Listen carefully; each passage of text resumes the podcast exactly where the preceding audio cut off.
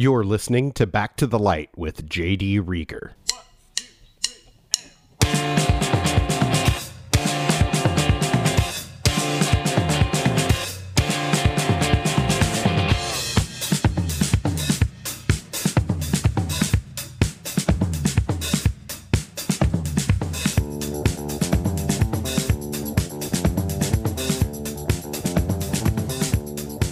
Hey, everybody. Welcome to yet another episode of Back to the Light. I am JD Reager.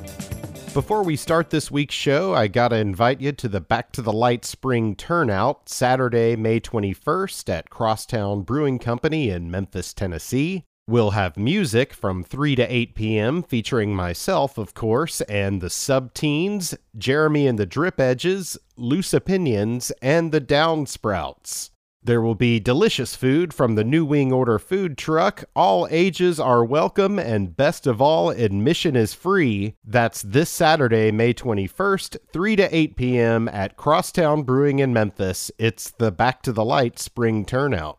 My guest for this week is not only a talented musician and radio host, but also an advocate for recovery and recovery causes. You can currently catch him on stages in one of my favorite Memphis bands, Turnt, with Ross Johnson and Company, and on the airwaves hosting A World Away Monday nights on WYXR 91.7 FM, WYXR.org worldwide. This is my conversation with James Enck, aka Jimmy Inc. Jimmy, thanks for joining me on the show. Oh, my pleasure. Thanks for having me. Do you prefer Jimmy or James? Uh, it doesn't. I mean, here I've always been sort of known as Jimmy, but I mean, it. You know, uh, other places I've been James. It's up, up to you, whatever you like. And that's Jimmy like Hendrix, not Jimmy like Rodgers. I just started or- doing that as I just started doing that as sort of a joke. Is that a, is that a new twist? relatively well? Probably the last.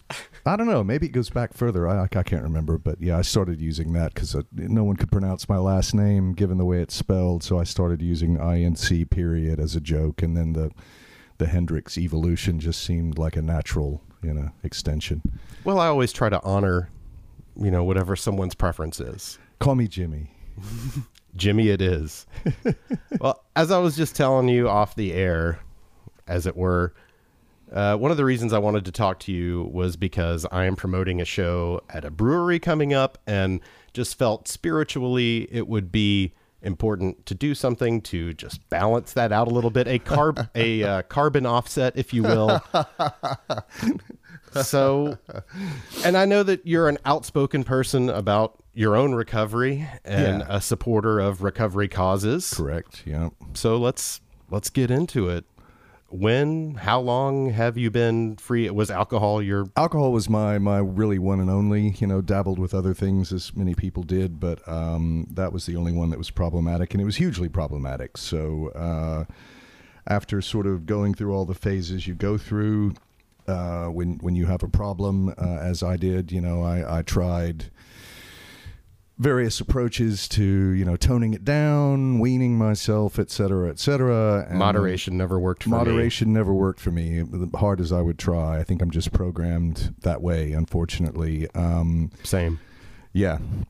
Yeah so you know what i mean. Uh, so yeah this time last year roughly sort of june uh, last year i fortunately had a sort of a, a health crisis uh, that kidney kidney infection that basically sent me into really serious withdrawal and uh, decided i finally had to just you know stop dicking around and uh, get get help. So I went and uh, got some medically assisted uh, withdrawal uh, detox uh, up in Nashville, outside of Nashville, place called Recovery Unplugged, which is a great facility, um, and have been feeling great since then. Coming up on eleven months, and uh, life's never been better, really. So you know, I've I've, I've tried to you say I'm outspoken. I guess I have been, uh, but only as really a, kind of an attempt to help others who might be struggling. You know, because I know I know I hid for a long time out of shame or or you know pride or whatever else. I guess they're opposite sides of the same coin, but um, you know, avoided far too long getting the sort of help I needed that could have changed my life a lot earlier. So I, I you know, I'm not I'm not I don't browbeat people about it, but you know, I want to be there and supportive and try to support causes that will will help where it's necessary. do you find that it's nourishing to you and to your sobriety to help others and to reach out and make yourself available? I, I have found that. Yeah. I mean, I, um, uh, I know that in the, the 12 step world, you know, this concept of service is, is sort of a part of the journey and I'm not part of that, uh, fellowship as such, but, um, I think that's kind of a universal thing that you discover along the way because if you make it known that you've had a problem, then people naturally turn to you. Um, you know, if they think you're sensible, and there have been a couple of cases in recent months where people have, you know, in confidence come to me and said, "Got any tips?" or you know, "Will you hold my hand through this?" or whatever. And that's that's a really sort of rewarding um, feeling you know, at least to be able to help. You can't fix anybody, but you can maybe give them some pointers um, along the way. I remember we met at a tribute to the modifiers. Yes. But you, you were still on the sauce at that Oh, point, yeah. just Oh, to yeah. clarify? Yeah, yeah. I was I was hammered that night. I'm sure. Uh, I'm confident. I was very recently, I had just gotten off of the sauce. You know, for a, few months, I wasn't even a year in at that point. Right. But certainly, and I, I hate to throw anybody under the bus, as they say, but the saddest example of what alcoholism can do to your life that I ever saw up close was someone we both know, and that was Bob. Mm. Yeah. and seeing him i mean you know he didn't he didn't run himself over with a truck or anything. He didn't ask for that by drinking but um and that certainly sped things up. Yeah. Yeah. but man i just think about how his life could have been different.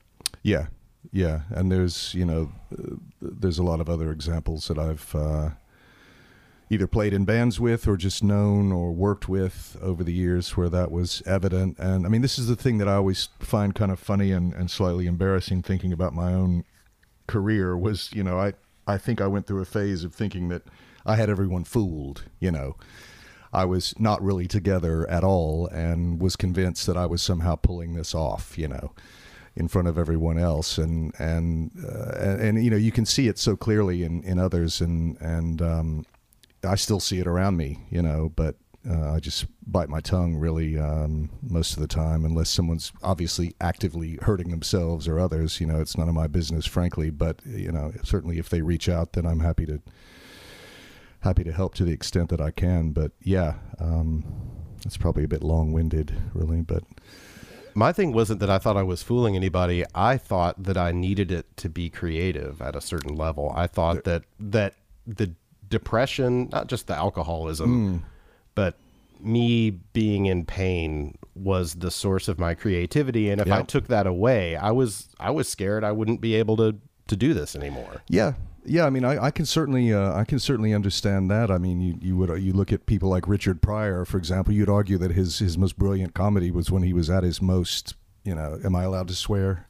absolutely go he was, nuts has at, at his most fucked up, and that once he got he got clean, you know, uh, he didn't have that edge anymore. So I can certainly understand that angle of it. Um, for me, I guess I thought it was maybe some sort of personality amplifier or something like that. That I was somehow a better version of myself if I was a little bit lubricated or whatever. And, it, and it, as you're probably aware, you know, you reach that certain state where you think the world is fantastic, but but I could never just maintain that state. It always went on to something, you know, ending up in paralysis, basically. Yeah, once you start chasing that perfect experience, that perfect feeling past a certain point, you start experiencing diminishing returns. Yes, very rapidly. Yes. Uh, it keeps rapidly. getting harder to find. It as does. they say. It does, and and you know, in my case, it got so extreme that I was I was really just drinking sort of to feel normal rather than uh, good in any way. I, I felt far from good, but I, I felt Yeah. really rotten without it. So um, that's you know why I'm I'm in a way I'm glad that my body sort of broke and forced me to confront it because I could have kept on in that you know trying to strike that balance or just just sort of faking it through every day with a hangover kind of you know um, which was my experience for many years um, you know but good riddance Do you find because you're you're someone I mean you're a musician and you're someone who promotes shows, go to shows, all these sorts of things. We find ourselves frequently in dens of alcohol. yeah Is that Is that still problematic for you? It's that's something that's a really good question, and it's something that you know I've met I met people in my early journey into sobriety. I met people in AA who some of whom had been sober for 30 years, and they literally said, "I can't walk. I still can't walk down the wine aisle at the supermarket." And I just thought, I'm damned if I'm going to end up like this. However, you know, however I have to do it if I can't go see live music and be around all my people, all, you know, all my friends who drink who don't have a problem um, you know, that's going to really cut off a huge part of my life that's very valuable to me uh, spiritually. So uh, no, it doesn't. It doesn't bother me. I think for me the choice is so clear. I can't. I can't touch the stuff. You know, it's it's you know, uh, I liken it to Russian roulette. You know, I've sort of I, have gotten lucky for five chambers. Why would I take a risk on on playing a sixth round? You know, so. Um, doesn't doesn't bother me, and that's that's a relief. I know a lot of people who do have have an issue with it, but I, am able to go out and hang out with people, and and it's in some ways it's kind of freshing, refreshing, like reinforcement. Because after a certain point, a lot of people don't make a huge amount of sense, and uh, it kind of reminds me of yes of why I don't do that anymore. Uh, been able to give a few people a, lift home when pe- possibly they would have driven, etc. So you know, it, it's it's got dividends as well as uh, you know, and it's you save a hell of a lot of money. That's yeah. another thing I've noticed.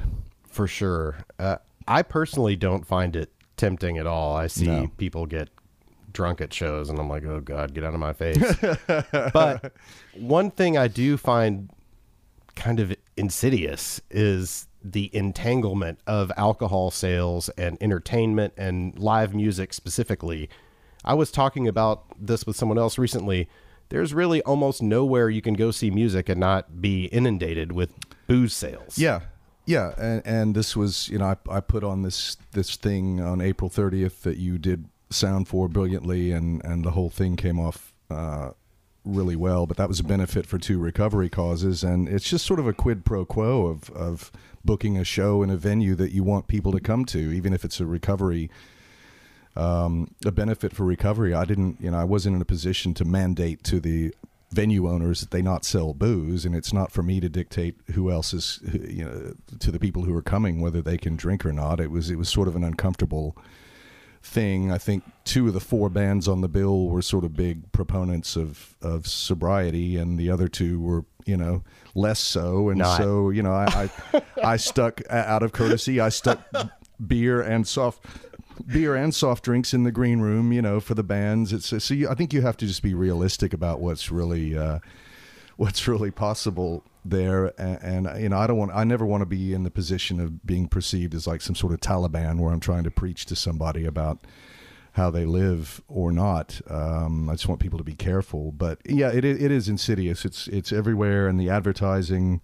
I was in a Mexican restaurant a few months ago, and there was a big Cuervo ad on the wall that said Cuervo because tomorrow's overrated. and I, you know, I used to think, well, yeah, that's that's that was exactly my mentality. Yeah, exactly. That was my mentality. Yeah, I'll I'll start working on it tomorrow. So that's what that's what we're up against uh, as people trying to maintain sobriety. It's, it's just I've just accepted as a that hits know, home and it, I mean the and and fin- yeah, definitely, very much so.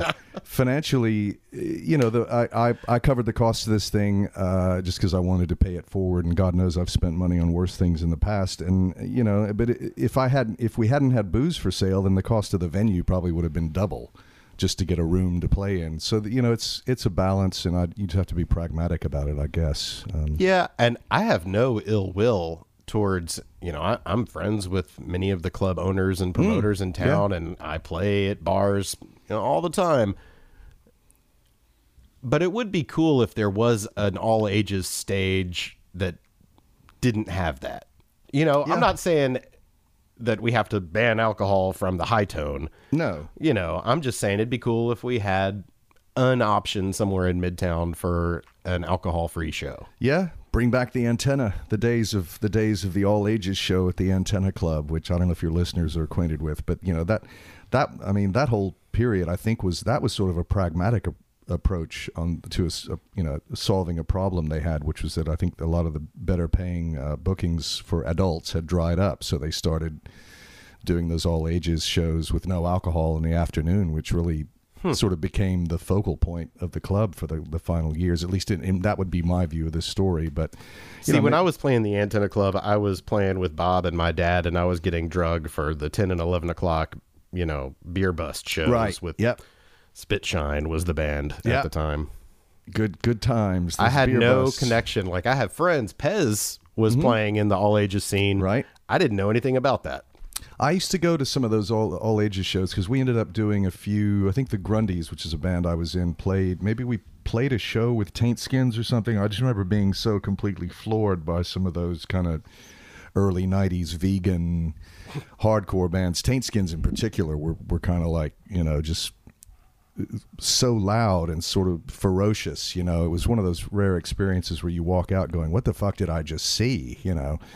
Um, so I, I kind of got into that scene a little bit, but um, it you know it was very political and and um, all the sort of vegan politics that I wasn't wasn't part of. But I I used to dip my toes in just out of curiosity, and there was some great music going on there and at the Babylon Cafe, if you remember that. I never went to shows there. I remember. I know that song is referenced in a Simple Tone song, right? But I don't think I ever actually set foot in the Babylon. Oh, okay. It was it was a cool place. A lot of interesting things happened there. If you stayed there, it was sort of like Trafalgar Square. You know, if you if you sat there long enough, eventually everyone you knew would would pass through uh, or play a play a set or something. Um, but yeah, good times. Um, I, I, take your point. Certainly, it would be good. I guess it's just the economics. So this is a town where people expect a five dollar cover you know and if you don't have the the booze to subsidize the cost I think of that's putting changing. the thing on. Most of the shows i've played in the last year two years here in memphis have been seven or higher. True true but i you know I, I, used to work in finance so i always sort of think about you know adjusting for inflation. And so if we had you know four dollar five dollar cover back in the 80s and 90s and we're at seven now then f- adjusted for inflation things oh, we, have gone we down. were stuck on five for like 25 30 years or something. Yeah but I still think maybe there's if you try to balance the the economics of not having booze with you know a show trying to break even or oh then you have to invent you got to increase you have to get the money from somewhere. Exactly. Yeah. And uh, therein lies the problem. Therein is the dilemma. So disappointed. It's such a shame. Turn back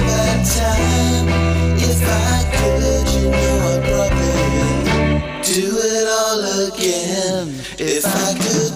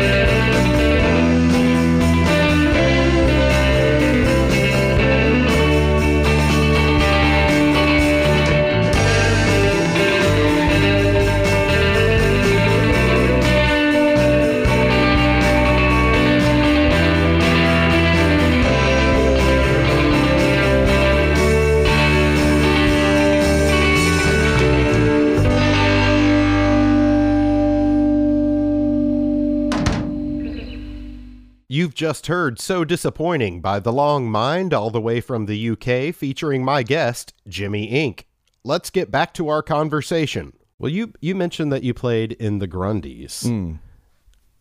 And you'll pardon me for not knowing your complete backstory, but I know you played in other bands too, right? Yeah, so the first band I was in was called Pseudo Bop, which uh, featured Linda Heck, uh, or Linda Scheid, as she was there uh, then. I know Linda, Then known. I think a lot of people do. She was our lead singer, and it was uh, Kurt Ruhlman, I guess, is another name that people might recognize from the Memphis scene, was our original drummer.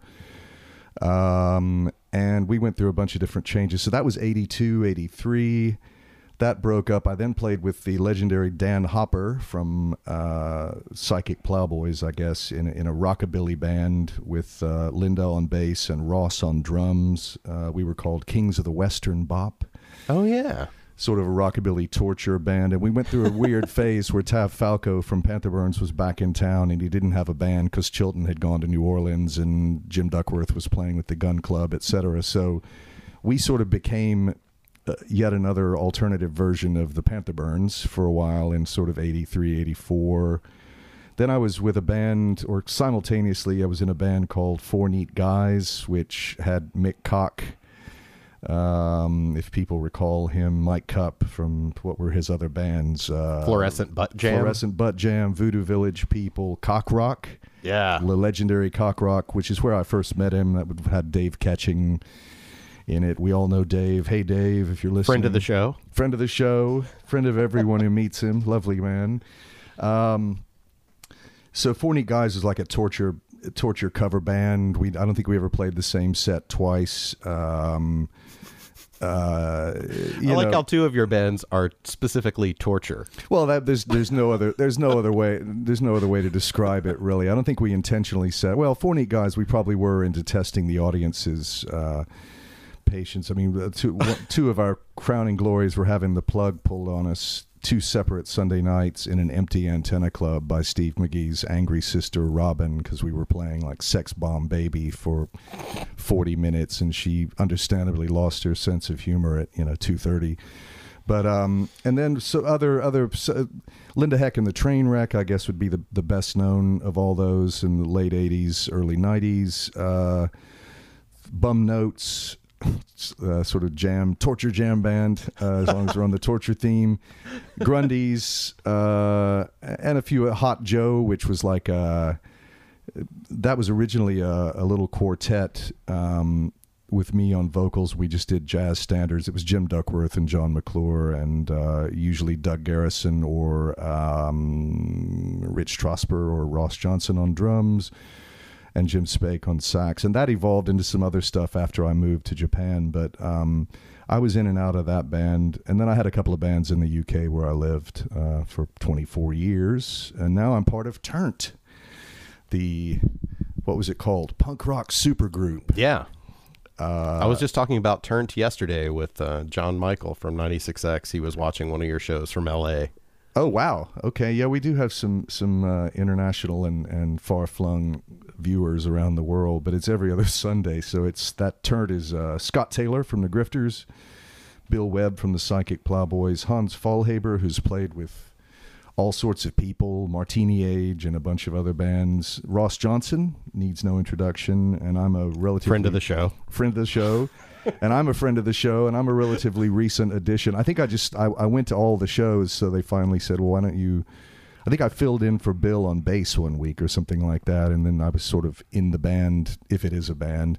And we've had recent weeks. We've had uh, Haley from Little Baby Tendencies. I don't know if you know that band, but very very intense. No, but they are on my agenda to see soon. I've heard good things about them. They are they are incredible. But she uh, she whipped out her flute while ba- tending bar at the Lamplighter and started playing some free jazz flute. And when the last last time we had Ethan from uh, Oak Walker join us on violin, so it's kind of a come one come all musical food fight. You know. I wish I didn't work on Sundays. Well, we may have to we may have to subsidize a day off for you so you can come down and or we could we could do turnt on the porch at Shangri-La.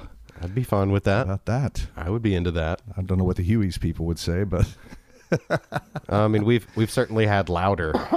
Oh yeah. I would imagine. We're not loud. We're just, uh, you know, confused. You've told me several times that my dad did sound for you at the antenna. Which which one of those bands would that have been? That would have been Pseudobop. So I think the first the first show we ever played was opening for the Modifiers on a Sunday night in '82, and um, your dad, I'm pretty sure was doing sound. I mean, there's it's you know my memories are a bit vague for various reasons, but um, also time. Um, but uh, I'm I'm sure he did sound for us that first night, um, and then we you know we we had to open for the modifiers, which was kind of a mortifying experience in a way, just because it was. I mean, we- we got up and did our own little nervous set of sort of you know no wave whatever the hell we were doing, and then in come the modifiers. I think that night Milford was brought in in a coffin or something like that. And Oh, yeah, I've- dumped I've on heard the about that one. stage. There was another show we did. We played several shows with them, and I saw them several times. But there was another one where they had there was an old broken TV that was set on a some milk crates or something at the edge of the stage. And uh, he he crawled under the stage. If you can imagine how horrible that must have been at the antenna, you know, crawled under the stage and up into this broken TV, which had been hollowed out. It was just the frame, and he had a flashlight under his chin, and he appears like singing uh, a song, you know, um, with the modifiers wailing. Another time, I'm, I could have imagined this, but another time, I'm pretty sure he drove a motorcycle into the club through the side door as his entrance. So it was always, you know, pure theater and just really intense, very loud crazy rock and roll. So opening for someone like that as your first gig was pretty you know, I sort of thought about packing it in right then, but but fortunately didn't. Well, I'm relieved to hear that your memories of mixing it up with my dad do not involve him like beating you up or walking out on a gig or something like that. Well, actually, the, the the walking out on a gig, there was uh, I've I haven't really told this story, but uh, the the uh, Misty White, uh, hey Misty, friend of the show.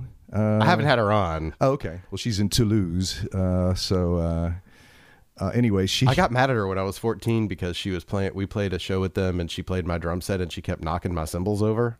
And 14 year old me was not happy. About was that the alluring strange. It was. Yeah. Well, so she starting in uh must have been 85. Yeah, it was 85. Is that right? 85, I think. She she started uh, an annual Halloween party called Hell on Earth. Yeah, I remember. The modifiers played a few times, I think. Yeah, so we played. So it I'm the, told. The first and the second. This is Linda Heck and the Trainwreck. So we we played the first one, and it was at that what was then a body shop on Marshall, which I think is now where the, all the sort of vintage cars are. It's like a vintage car museum or something. But back then, it was a working body shop. So she managed to rent this place, and we all turn up on various substances, but the but the solvents and the industrial paint were really thick in the air, so it was almost like a uninhabitable environment. And uh, your dad was supposed to do was supposed to bring a PA and do sound, and he didn't show up, so we had to scramble to find. I think we ended up have, like singing through a guitar amp or something like that. It was it was awful, but and he got a lot of he got a lot of flack for that. But I think there was some sort of dispute between him and Misty, was what I was told. And he Imagine just- that. he wasn't convinced. My that- father involved in a dispute. that he was going to get paid, so he he didn't turn up. And uh, there's a picture of of me and Harris Scherner uh, on stage with our fists raised in the air. I think we were like ragging on your dad for not turning up or something. I'm sorry, I'm sorry, John Paul. It's It was all a misunderstanding, but um, I've, saw, I've said far worse. but but I, I mean I didn't I didn't really know him. I, I knew I guess I knew Bob best out of that whole that whole group and Milford a bit. Um, uh, your dad less so, but I, I certainly do remember him doing sound and doing a, a, a good job considering it was the antenna. wasn't state of the art equipment or a very friendly room. Really. Sorry, I just banged your No, it's okay. Stand. I was I was happy to fulfill his legacy by doing sound at your show recently. It was great. Thank you. You mentioned that you did that to benefit recovery causes. Do you want to mention which ones and Sure. why you picked them? Sure. Okay. So uh, initially, I thought about doing it only for um, smart recovery. So smart recovery is a global movement uh, called. It's smart stands for self management and recovery tools. Uh, there's a chapter in Memphis that just started up, I think, in August of last year that I found very helpful. We got a weekly meeting on Thursdays at seven uh, at St. John's uh, at the corner of Peabody and uh, Bellevue. Um, but uh, I wanted to to pump some money their way because I think they want to expand to have more than one meeting a week, um, and to maybe subsidize training up some more meeting facilitators because at the moment we've only got two who are certified, and you know sometimes they're just they've got conflicts. So um, that was the general idea, and then midway through, I um, uh, had a suggestion from one of the bands that that played on the bill that another name to add to that would be Project Wit, which is um, I won't use the term halfway house. It's it's more than that. It's uh, sober living and sort of transitional support facility in Midtown, um, which uh, at least one of my friends credits with saving his life. They tend to take a lot of uh, very difficult early recovery cases straight out of, of jail or prison or homelessness. Uh, and in addition to giving them, a you know, counseling and support and a place to live, they uh, provide job um, training and job uh, seeking assistance, parenting classes, all sorts of things. So um, the money was split between the two of those.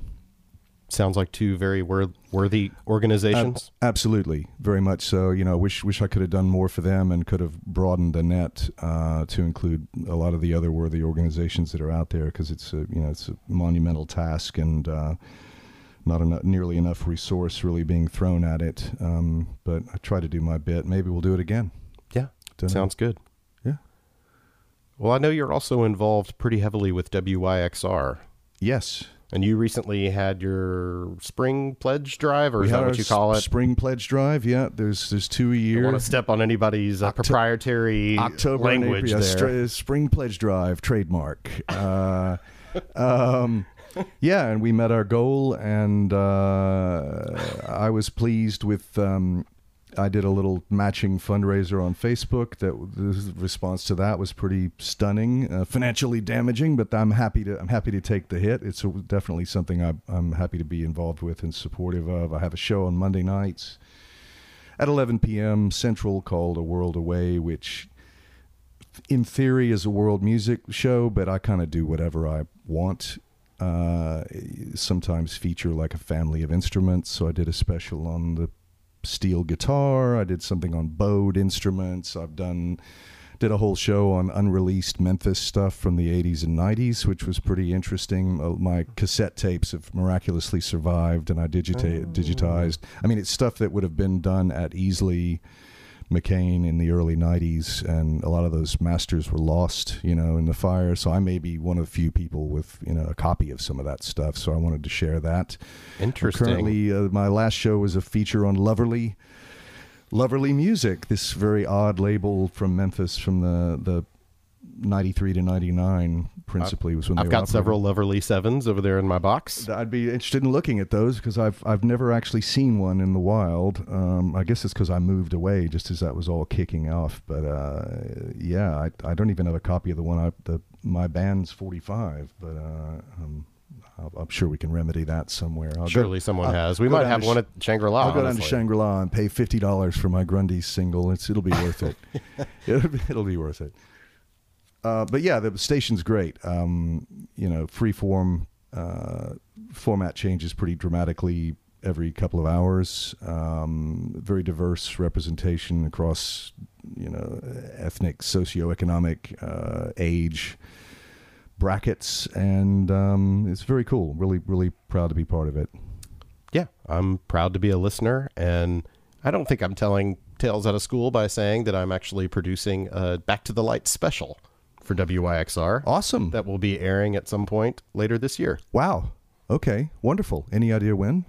Mm, kind of when I finish it. No, I mean I, I meant uh, the time slot because they, they've got some they've got some slots that are Oh, I think like, it's going to air in the he JB said possibly in the Monday night whatever y'all do on Monday nights. There's a Talk in Memphis slot, which is kind of a rotating. That's, That's at it. seven seven p.m. It might be used in that slot, I think. Oh, great, great! Come one, come all. Can't wait to hear what you came up with. Yeah, me too. well, this has been fun, Jimmy. Thanks for stopping by the house. My thanks pleasure. for coming by. Thanks for having me. Anything we missed? Uh, let me think. Uh, yeah, it was a it was a warm summer's evening in 1976. Uh, no, uh, you, you don't want to ask me those open ended questions because you will will never I'll never leave your house. But um, no, I think that's pretty comprehensive. Um, anything? Uh, no, I think we're good. That was great. Great. Thanks, I'll, man. I'll phone in any changes later. Yeah, obviously. yeah. Please do. and you can send me some music if you want. yeah, I will. Thanks, man. Thank you. That's the show. Thanks to James Jimmy Enck. Thanks to Arthur with two H's for the opening theme. Thank you to Joey Pegram for the closing theme. Thank you for listening. For music, news, episode archives, and other fine podcasts, visit backtothelight.net. And until next time, take care, y'all.